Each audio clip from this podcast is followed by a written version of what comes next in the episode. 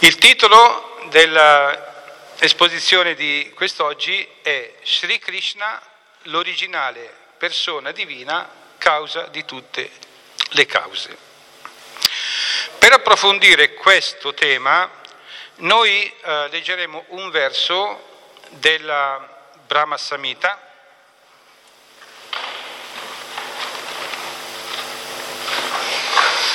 che dovrei avere da qualche parte. Eccolo qua, Brahma Samhita. Questa è l'edizione italiana della Bhaktivedanta Book Trust, quindi c'è anche in italiano, non so se sul banchetto perché siccome si fanno molte pubblicazioni non sempre sono tutte presenti. Il contesto di questo testo, il contesto del testo. Questo testo è stato uh, scritto si potrebbe fare un distinguo perché chi scrive i testi e chi li enuncia sono forse anche persone diverse, ma diciamo per capirci, per intenderci, che questo testo è stato scritto da Brahma. Chi è Brahma? Brahma è il demiurgo dell'universo, il creatore. Uno dei termini che lo identifica è Aja. Aja significa non nato. Ma se c'è perché è nato, no? Allora perché si indica come non nato? Perché lui non nasce così comunemente come noi siamo abituati. Lui nasce da un fiore di loto, non ha un padre o una madre. Nasce all'interno di un fiore di loto in un universo completamente vuoto e buio. Potete immaginare, non deve essere il massimo delle nascite, vero? Allora, cosa succede? Che trovandosi da solo, forse anche un po' impaurito e non capendo bene qual è la sua origine, comincia a meditare. Medita che ti rimedita, a un certo punto sente i primi due suoni dell'universo. Questi suoni sono ta, pa, che uniti insieme formano un termine tapa che significa ascesi, austerità. Comprende che per rispondere alle sue domande ha bisogno di compiere delle ascesi, delle austerità e comincia a farla per centinaia e migliaia di anni. A un certo punto, mentre in questa meditazione, il Signore Krishna gli appare nel cuore e attraverso il suono del suo flauto gli rivela la conoscenza, gli rivela chi è, cosa sta a fare e anche qual è lo scopo della sua esistenza. E a quel punto Brahma cosa fa? Descrive questa realizzazione nel testo chiamato Sri Brahma Samhita. Quindi questo testo nasce in questo contesto. Il primo essere creato dell'universo che realizza nel suo cuore l'essere divino, Dio, la persona suprema. Il primo verso del primo capitolo è il seguente. Lo vedete proiettato nello schermo e sarà il testo di studio per l'esposizione di questa sera. Eh, vorrei chiedervi gentilmente, poi vedete voi se ne avete voglia, di eh, recitarlo dopo di me. Io userò questa cadenza e se riuscite a seguire questa cadenza. Riga per riga. Ishvara Parama Krishna.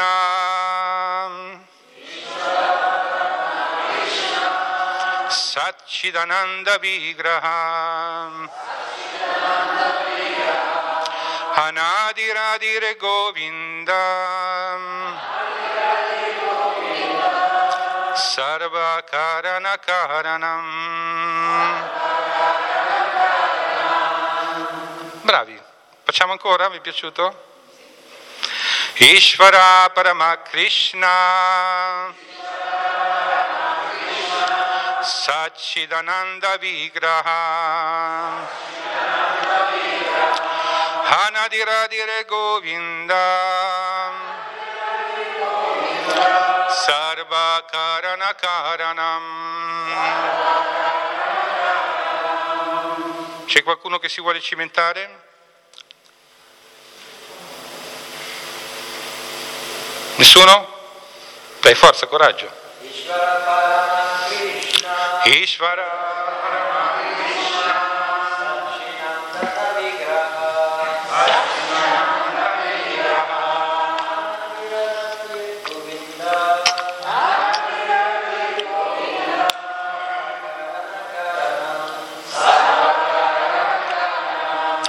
Qualche altro volontario? Sono suoni che purificano. Mantra.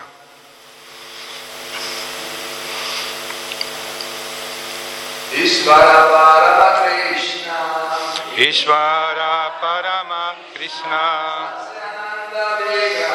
Satchidananda Vigraha Hanadir Hadir Govinda Sarvakarana Karanam. Bene, ci possiamo fermare. Ok, allora, adesso faremo la traduzione di questo verso riga per riga, parola per parola, così che riusciamo proprio a studiarlo, a capirlo bene.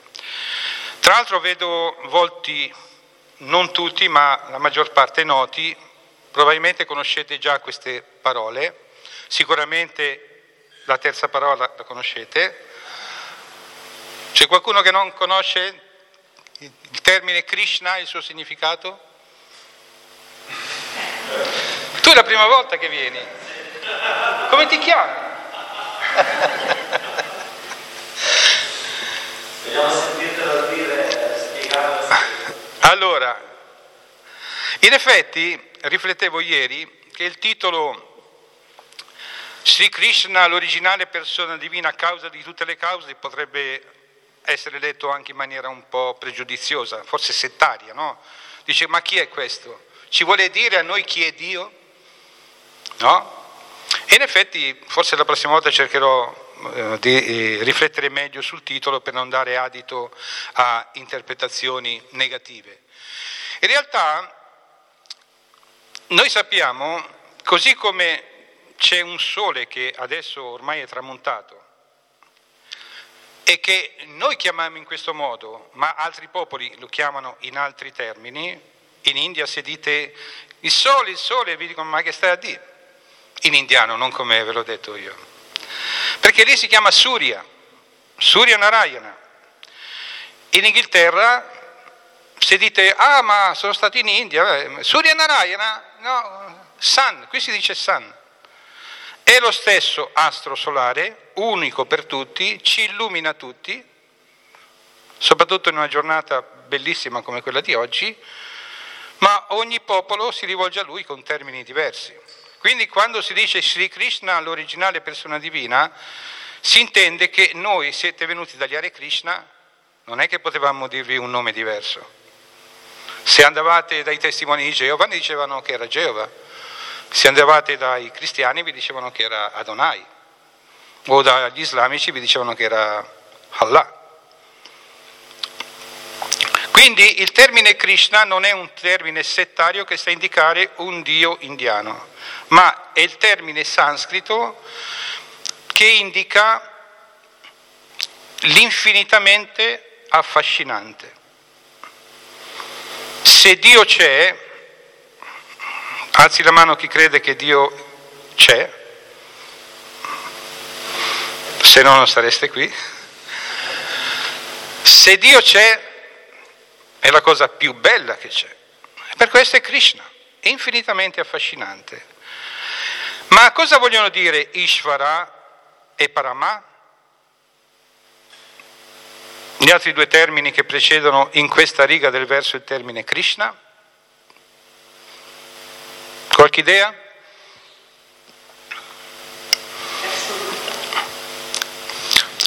Assoluto, assoluto no. Allora, Ishvara significa controllore o anche proprietario.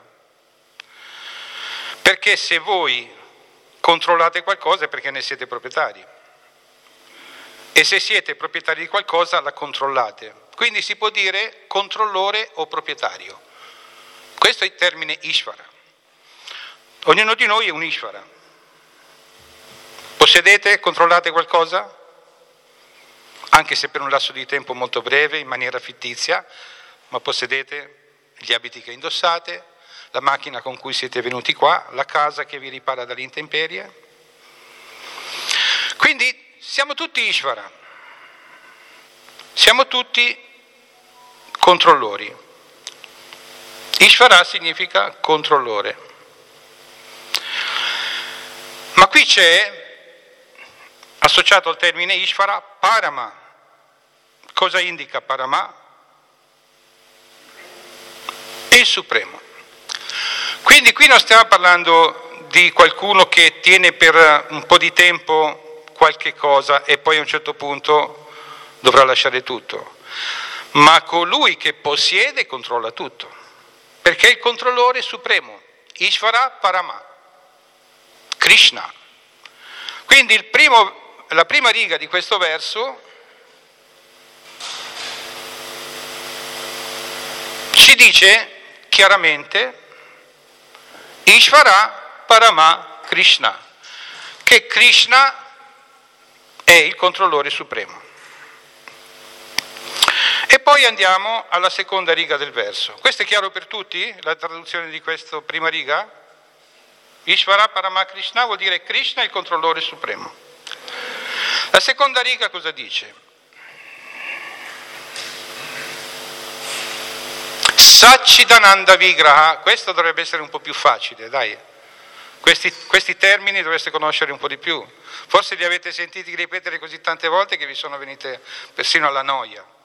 Allora, il termine Sach, che in realtà è Sat, perché per una regola grammaticale sanscrita, che adesso non stiamo a approfondire anche perché non sono un sanscritista, eh, quando il, eh, la consonante quando una lettera, una parola finisce con la consonante e la, la, parola successiva comincia con una consonante, per questione di fonetica la, cons- la, consonante che precede la prima parola, che finisce la prima parola, cambia di suono. Quindi sat in questo caso diventa sach, ma in realtà presa da sola è sat. Cos'è sat? L'eternità. Dai, questo era facile. Eh? Eternità.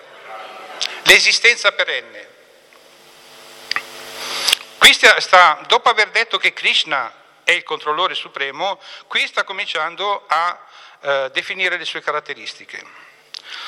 La seconda parola è chit, che per lo stesso motivo diventa chit, per una questione di fonetica e di regole grammaticali sanscriti.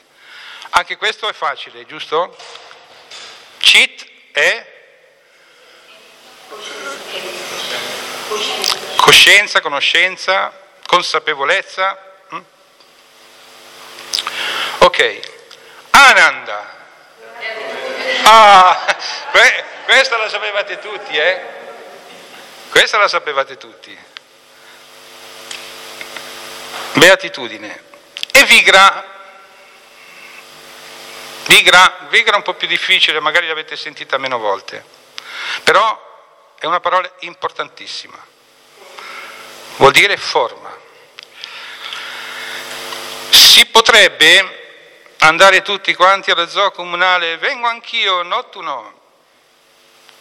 Si potrebbe passare tutto il tempo che ci è rimasto, sono le 18 e 19, parlando di questa parola perché è importantissima, perché indica che Ishvara Parama Krishna, Krishna il controllore supremo, ha una forma. Sapevate? Krishna ha una forma? Krishna ha una forma, Krishna è una persona e questa forma è eterna, è piena di conoscenza e di beatitudine. Io penso che qui non dovrei spiegarlo a nessuno, però magari qualcuno che ascolta da casa perché dovremmo essere anche in diretta se non sbaglio, o comunque queste eh, conferenze vengono registrate e poi mandate in rete. Sarebbe utile soffermarsi su questo punto perché generalmente chi si avvicina alla cultura indiana, alla cultura dello yoga, prende delle informazioni che forse non sono così corrette, perché buona parte dei filosofi studiosi delle scritture rivelate, conosciute come i Veda, dicono che Dio non ha forma, che Dio è illimitato.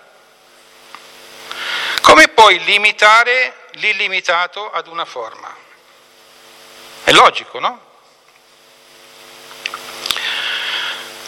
E poi aggiungono che il Dio che non ha forma, il Dio impersonale, che è luce, che è Brahman, no? che, che è puro spirito, quando discende come avatara in questo mondo, prende una forma materiale.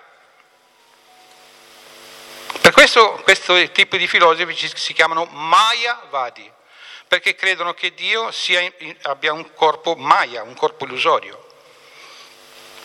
Questo verso lo, confu, lo come si dice, confuta o confuta? Confuta?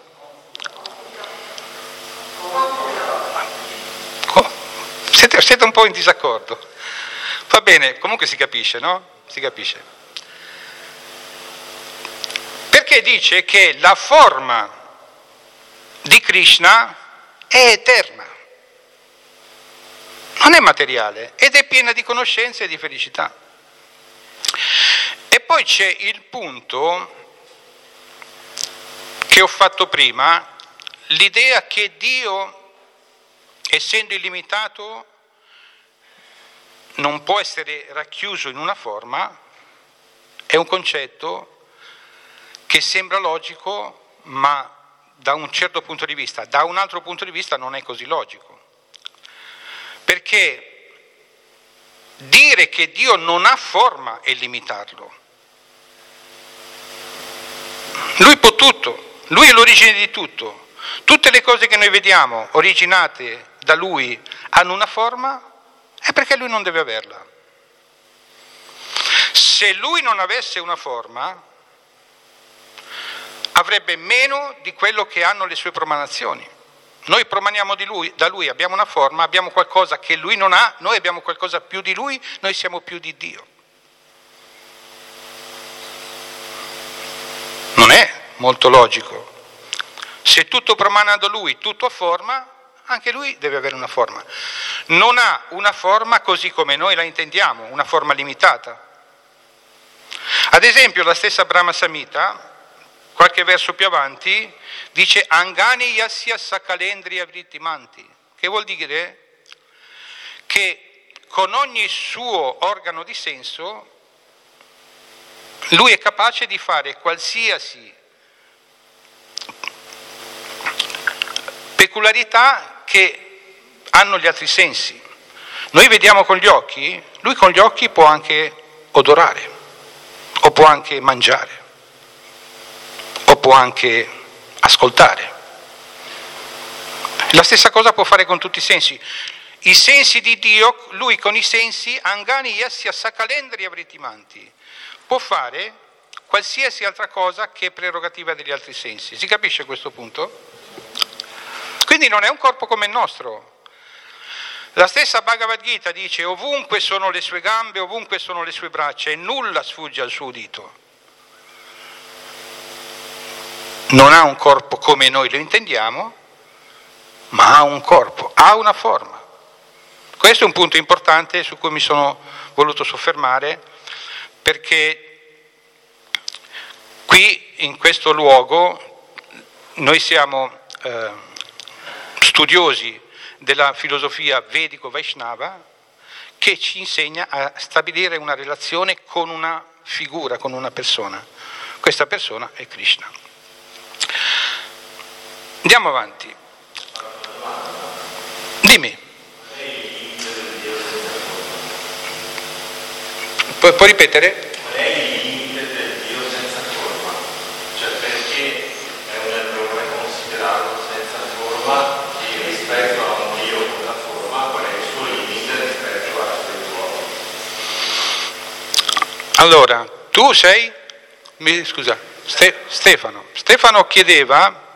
perché magari qualcuno non ha ascoltato, qual è la, la, la, eh, questo Dio senza forma, visto che esistono le scuole tutte insieme differenti la scuola della Krishna sostiene che ha una forma, qual è la- la- il limite concettuale o spirituale del Dio senza forma? ecco, adesso, adesso l'ho capita meglio. Connessione tra forma e forma. Grazie a questo, punto è molto importante. E questo sta anche a ribadire un concetto eh, che segue anche una logica della discussione. E, ehm, I Vaishnava, che io umilmente cerco di rappresentare, e la, la filosofia, non dicono che Dio non ha forma. Dio ha forma e non ha forma, in lui c'è tutto. In, in Dio c'è tutto, quindi i, i- i filosofi mayavadi dicono che Dio non ha forma e quando assume una forma, quella forma è Maya, ma in realtà in origine Dio non ha forma. La filosofia Vaishnava dice Brahmeti Paramatmeti Bhagavan iti sabdyate, che Dio è localizzato, è impersonale ed è anche una persona. Quindi nella filosofia Vaishnava non è, il non è negato il concetto che Dio non abbia forma, è incluso. La differenza sta nella relazione. È difficile, e questo lo dice chiaramente la Bhagavad Gita, stabilire una relazione con un qualcosa di indefinito. È molto più facile stabilire una relazione con qualcosa di definito. Addirittura, però forse stiamo approfondendo troppo questo punto, ma va bene, addirittura anche gli stessi Mayavadi, nel- nell'approccio alla, alla pratica, alla pratica che gli, gli aiuta alla realizzazione spirituale, pri- usano una forma e, e usano anche dei nomi. Ma poi quando arrivano a un certo punto della realizzazione spirituale abbandonano forma e nomi, perché è più facile, anche da un punto di vista della concentrazione, concentrarsi su qualcosa che ha forma, su qualcosa che ha nome. Cap- Capisci questo concetto Stefano?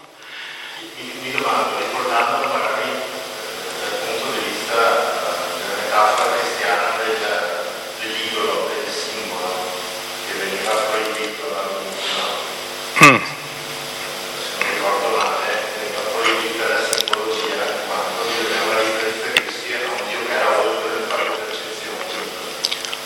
Sì, ho capito anche questo punto. Esiste una, una, un parallelo tra questi due concetti, o sono due cose diverse? No, sono... Krishna dice che, ascoltando la domanda di Arjuna, sempre nella Bhagavad Gita, Arjuna chiede qual è la strada migliore? Adorare il Brahman assoluto impersonale, senza forma, o adorare il Dio persona? Krishna risponde, entrambe, le- entrambe le vie conducono allo stesso risultato, ma la ricerca dell'assoluto impersonale è, è- è- è molto difficile da ottenere, perché è innaturale, perché noi tendiamo a rivolgerci a qualcosa che ha forma e che ha nome, ed è molto più difficile. Entrambi, dice Krishna, raggiungono lo stesso risultato e poi aggiunge, ma il mio devoto, il bhakta, è più elevato, perché si stabilisce una relazione una relazione personale, amorevole, e quindi il bhakta, Krishna lo dice, è più elevato. Tutte e due raggiungono la realizzazione spirituale, ma la realizzazione del Bhagavan, della persona suprema, è più elevata della realizzazione del Brahman. Ok? Bene, dopo questa disertazione filosofica, e anche pratica, possiamo andare avanti. Eravamo arrivati alla terza, grazie della, della domanda Stefano, eravamo arrivati alla terza riga del verso e a questo punto ricordo le altre due, Ishvara Paramakrishna, Sachidananda Vigraha. E poi dice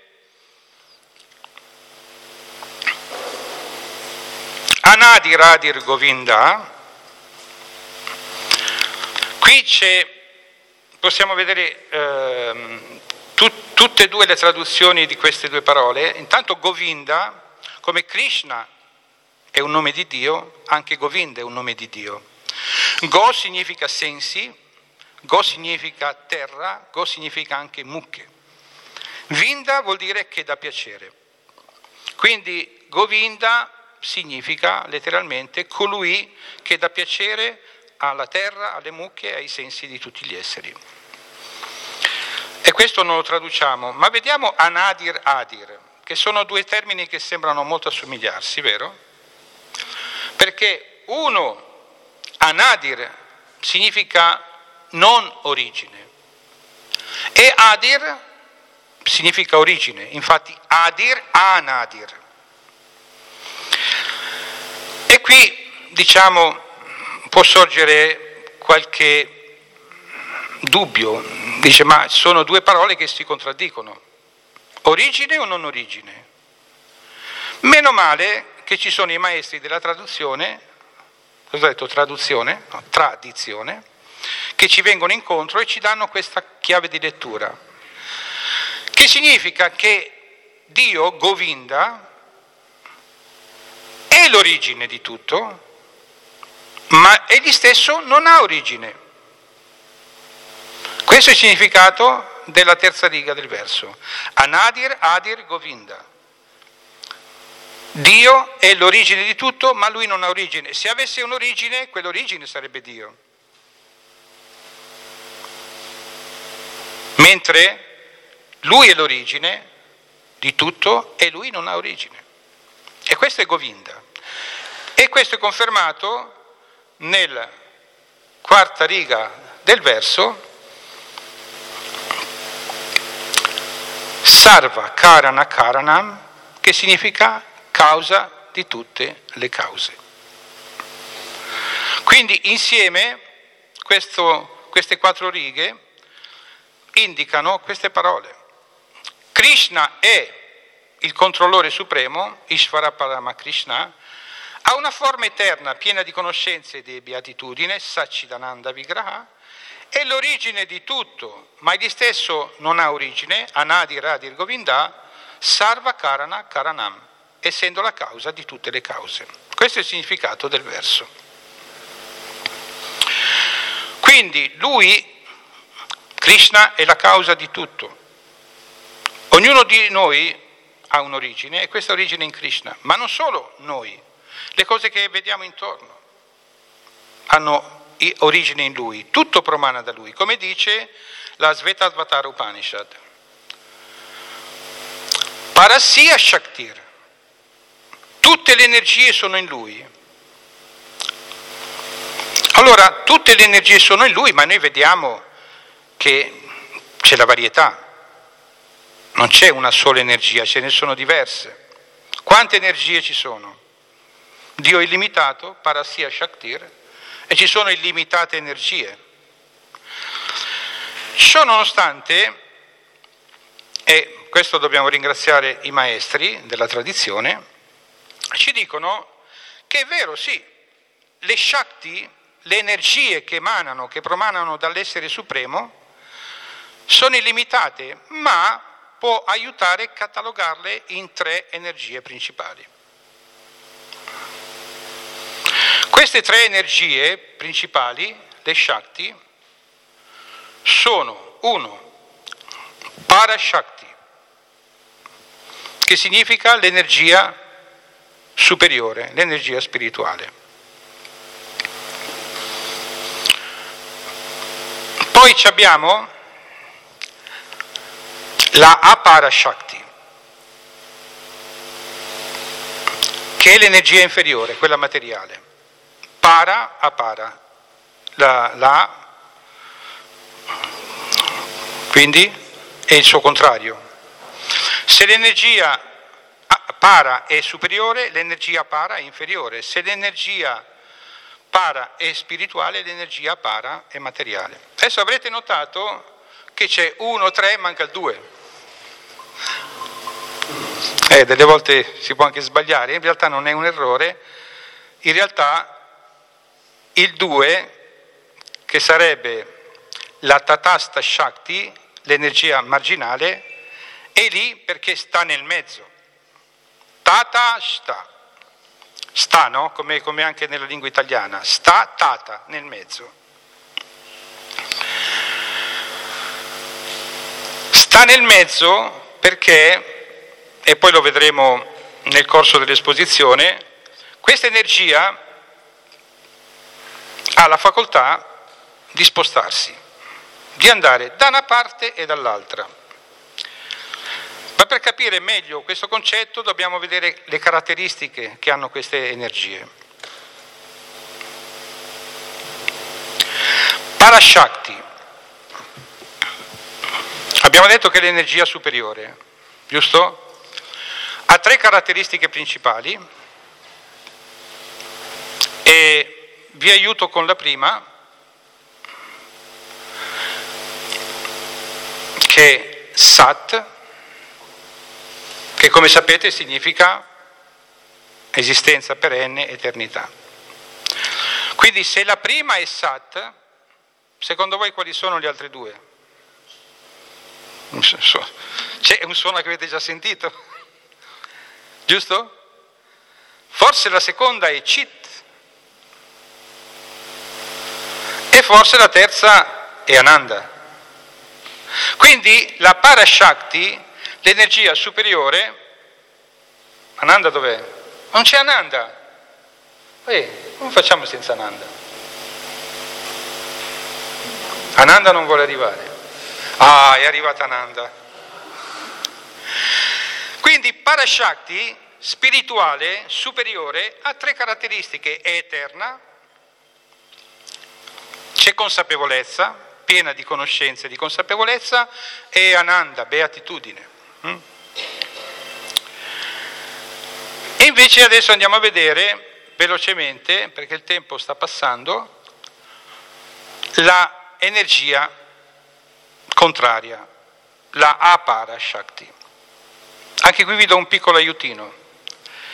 La prima caratteristica, anche queste sono tre, la prima caratteristica è Asat, esistenza temporanea. Quindi quella A che abbiamo messo tra para e apara, l'abbiamo messa anche tra sat e asat. E forse qualcosa mi suggerisce che potrebbe essere messa anche fra cit e acit. Giusto? E tra Ananda e Ananda? No, Nirananda altro suffisso negativo. Nirananda, quindi la Parashakti al contrario, perché è il suo contrario, dell'energia superiore, l'energia inferiore ha le caratteristiche opposte. Non c'è più l'eternità, ma c'è l'esistenza temporanea, non c'è più la conoscenza, ma la non conoscenza, quindi l'ignoranza, non c'è più l'ananda, ma la non gioia, ovvero la sofferenza. E adesso andiamo a vedere sempre la tatashta, l'energia che abbiamo detto è marginale, intermedia. Siete attenti? Si, si capisce quello che si sta, sta dicendo? Dimmi.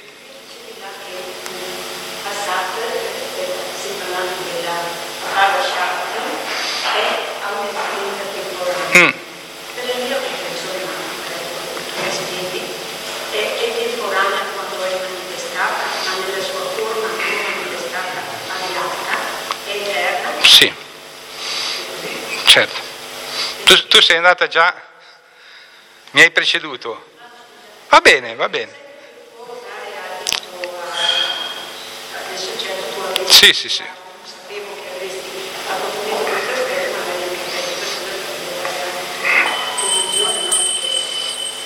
Sì, le... Jai Sisigornitai Ki Jai. Ti ringrazio di aver ribadito questo punto, adesso se il tempo ce lo permette ci arriviamo. Quindi siamo arrivati alla Tatasta Shakti, giusto? Allora, Tatasta è la famosa energia marginale che sta nel mezzo, anche essa ha tre caratteristiche, questo tre si ripete. E anche qua un aiutino. La prima caratteristica è Sat. La seconda è Chit. La terza è? Ah, c'era, c'era scritto. Ah, avete fatto i furbi. Quindi la Tatasta Shakti ha le stesse caratteristiche dell'energia superiore, giusto? Perché è superiore, ma c'è una differenza sostanziale che vedremo poi tra l'energia superiore e la Tatasta Shakti. Prima però dobbiamo arrivare al punto di comprendere di, di quali elementi vengono, sono costituite queste energie. Andiamo a vedere la prima energia, la Para Shakti, che è costituita da un solo elemento, non duale, ma non per questo privo di varietà. E questo elemento è Brahman, è lo spirito. Quindi la, la, la energia o la dimensione spirituale è una dimensione che è costituita da un solo elemento, lo spirito. Ok? Mentre la Apara Shakti, che come abbiamo capito è l'energia contraria, è costituita di 24 elementi. Li vogliamo descrivere questi 24 elementi?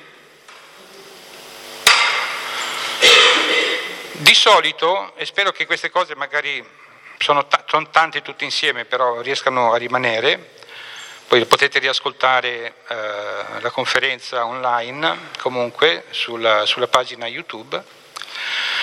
Eh, a me mi hanno insegnato un, un sistema per ricordarle più facilmente, ovvero le quattro categorie da cinque. Ad esempio,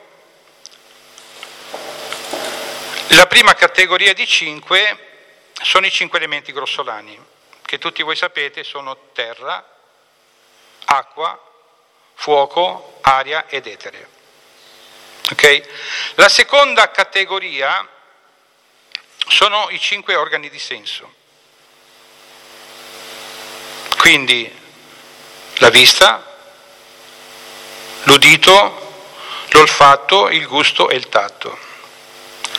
La terza categoria sono i cinque organi di percezione. Noi abbiamo degli organi di senso, ma poi anche percepiamo gli oggetti dei sensi. E sono, li elenco velocemente, gli occhi, le orecchie, il naso, la lingua e la pelle, i cinque organi d'azione che sono la bocca, le braccia, le gambe, l'orefizio genitale e l'orefizio anale. Quindi questi quattro gruppi da, c- da 5 fanno già 20 elementi, ne mancano 4. Cosa manca?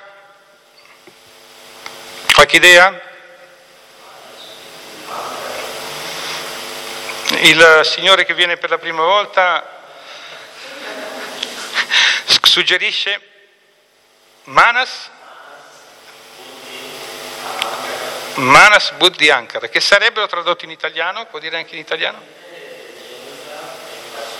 Mente, intelligenza e falso ego. Ok? E siamo arrivati a 23. Manca un elemento. Qual è l'ultimo elemento che manca per arrivare a 24?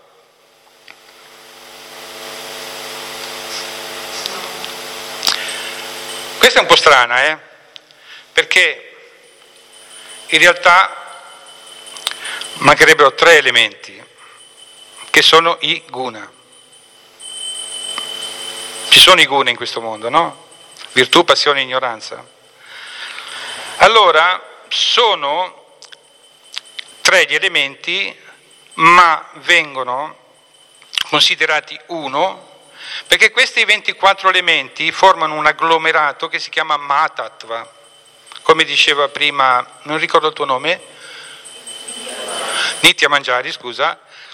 Questo, questi eh, 24 elementi, quest, questa energia costituita di 24 elementi ha due stati, quello manifestato e quello non manifestato, Vyakta e Avyakta. Nello stato non manifestato questi 24 elementi sono in un agglomerato e quindi i guna non sono ancora manifesti e per questo, sebbene sono tre, sono identificabili in un solo elemento. Ma questi sono dettagli tecnici, forse anche poco importanti. Quindi abbiamo saputo quali sono gli elementi costitutivi di queste due diverse energie. Ripetiamo, l'energia Parashakti l'energia spirituale, l'energia superiore, è costituita da un solo elemento, il Brahman, e l'energia Aparashakti 24 elementi in tutto. Rimane sempre la Tatasta Shakti. Allora, da cosa è costituita la Tatasta Shakti, l'energia marginale? È una domanda, c'è qualcuno che può darmi la risposta? Inizia a mangiare è molto preparato. Questa Tatasta Shakti è costituita da illimitate Jivatma, che sono anime spirituali eterne, scintille infinitesimali che promanano dal fuoco supremo. Quante sono le Jivatma? 1, 2, 3, 4, 5, 500, 5 milioni, 5 miliardi, non c'è numero che li può definire, sono illimitate. Allora, l'energia marginale è costituita da un numero infinito di anime, di Jivatma. E qui ritorniamo alla domanda che ci siamo fatti prima. Siccome l'energia marginale e l'energia superiore sono costituite dalle stesse caratteristiche, cosa li distingue? Tut, tut, tutte e due le energie sono Brahman, ma l'energia marginale è dotata di una minuscola indipendenza. E questo è quello che noi chiamiamo il libero arbitrio. Voglio dire, da dove viene questa indipendenza? Noi, che siamo i Jivatma, eh, abbiamo in piccolo tutte le caratteristiche che il Paramatma, l'anima suprema, ha nella tua, sua totalità. Quindi se Dio è Sachidananda, anche noi siamo Sachidananda. C'è una caratteristica di Dio di cui non abbiamo parlato e questa caratteristica è Swarat. Swarat indica indipendenza. Dio è il supremo indipendente, non dipende da niente, non dipende da nessuno. Noi dipendiamo da Lui, i Jivatma dipendono da Lui, ma hanno questa caratteristica. Non sono indipendenti, ma hanno la caratteristica della dipendenza. Questo gli dà la volontà, questo gli dà il libero arbitrio. Se noi ritorniamo al punto delle tre energie principali, le tre Shakti, Para Shakti, Tatasta Shakti e Apara Shakti, possiamo capire come la Tatasta Shakti abbia, grazie a una minuscola indipendenza, la facoltà di decidere con quale delle due altre Shakti interfacciarsi. Quindi ci sono Jivatma che scelgono di interfacciarsi con l'energia superiore e ci sono Jivatma che scelgono di interfacciarsi con l'energia inferiore. È una loro scelta. Allora io non so se ve ne siete accorti, ma noi facciamo parte di quelle Jivatma che hanno scelto di interfacciarsi con l'energia inferiore. Vi, vi risulta? Siamo qua. Cosa significa questo? Significa che vi ricordate quali sono le caratteristiche dell'energia Tatasta Shakti? Sat, Chit, Ananda. Quindi noi siamo eterni, siamo consapevoli, la conoscenza, siamo pieni di gioia e di beatitudine, ma venendo a contatto, come una goccia che cade dal cielo, viene a contatto con la terra e diventa fango, così noi nel momento in cui scegliamo di venire in contatto con l'energia inferiore, assumiamo le caratteristiche dell'energia inferiore.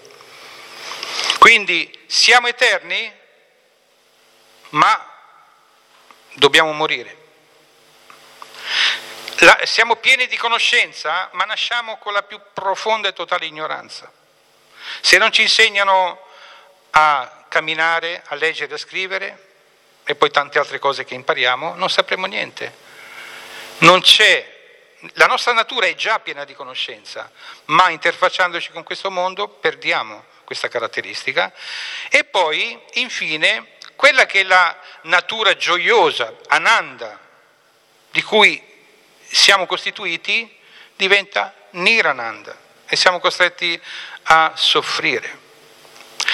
Tante volte quando gli Hare Krishna dicono, eh ma qui c'è la sofferenza, dall'altra parte si sentono rispondere, ma dai, ma qui c'è anche il piacere, c'è anche il piacere. È vero, reale, c'è una forma di piacere, ma io invito tutti voi a fare un piccolo esperimento, io l'ho fatto, vi svegliate la mattina, prendete un foglio e una penna e, descrive, e ve lo portate sempre per tutta la giornata e descrivete in quel foglio quali sono le cose che vi hanno messo a disagio?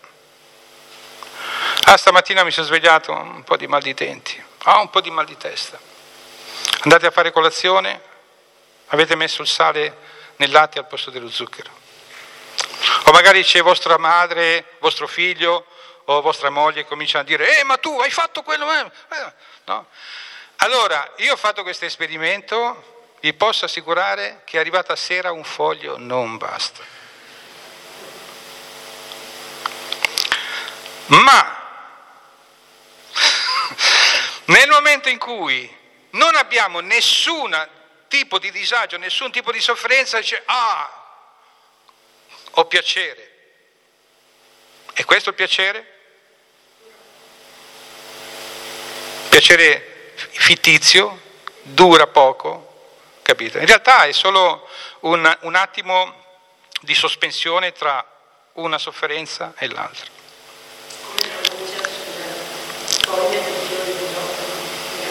Scivola via immediatamente.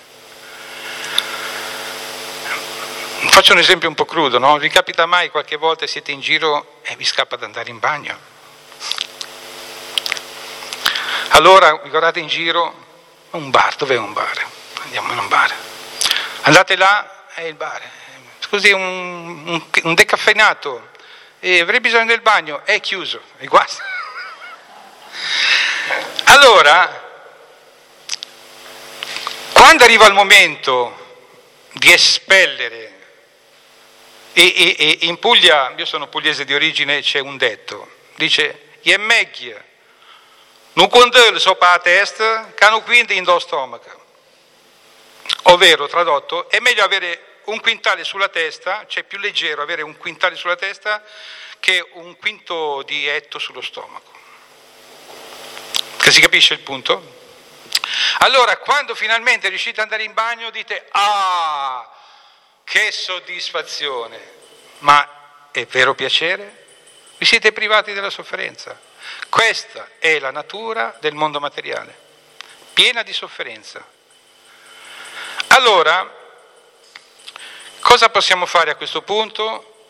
Alle 18.55, 37 secondi, 38 secondi, 39 secondi. Quale soluzione ci rimane? Continuare a soffrire in questo mondo materiale? Continuare a interfacciarsi con la natura temporanea, illusoria, piena di ignoranza e di sofferenza? Krishna ci dà una soluzione. Quel libero arbitrio che noi abbiamo è ancora presente e in qualsiasi momento della nostra vita noi possiamo decidere, non voglio più a che fare, avere niente a che fare con questa natura inferiore, voglio riprendere la mia natura costituzionale e basta, questo voglio fare. E come si fa? Hare Krishna, Hare Krishna, Krishna Krishna, Hare Hare. Hare Ram, Hare Ram, Ram, Ram, Hare Hare. Possiamo risvegliare la nostra natura con la pratica spirituale. Questo risveglia la nostra natura. In qualsiasi momento della nostra esistenza, che sia da appena, appena nati fino alla vecchiaia, noi abbiamo la possibilità di risvegliare questa natura. Questo lo dicono le scritture. L'ultima cosa, un verso, devo andare un po' avanti, perché se avrei detto altre cose, ma non c'è tempo. C'è un verso bellissimo nella Chaitanya Charitamrita che sta proprio a indicare questo punto. E il verso è, se arriva, Nitya Siddha Krishna Prema Sadhya Kabenoi Shabbanadi Sudacite Karayei Odoi. Non arriva. Nitya Siddha. Nitya Siddha, Nitya vuol dire perfezione, eh, Nitya vuol dire eterna, Nitya Mangiari. Siddha significa perfezione. Qual è questa Nitya Siddha? Qual è questa perfezione? Nitya Siddha Krishna Prema Sadhyu Kabenoi. Questa perfezione, questo Nitya Siddha è Krishna Prema, l'amore per Dio. Nitya Siddha Krishna Prema Sadhyu Kabenoi Shravanadi Suddhacite Karaya Adoi. Questo amore per il Signore, eccolo qua finalmente siamo arrivati, questo amore che è dentro di noi, la sutta la, la vera coscienza dell'essere vivente, può essere risvegliata senza, semplicemente attraverso Shavana, l'ascolto delle, della verità assoluta, l'ascolto dei nomi del Signore. Quindi abbiamo una soluzione, la soluzione a tutti i problemi e questa soluzione è il canto del mantra. Siamo arrivati alle 18.59 non abbiamo più tempo. Vi ringrazio di avere... Stefano, dicevi? Perché siamo a contatto con... siamo a contatto, ci dobbiamo risvegliare. Allora tutti questi problemi di tempo non ci sarebbero. Grazie della vostra cortese attenzione.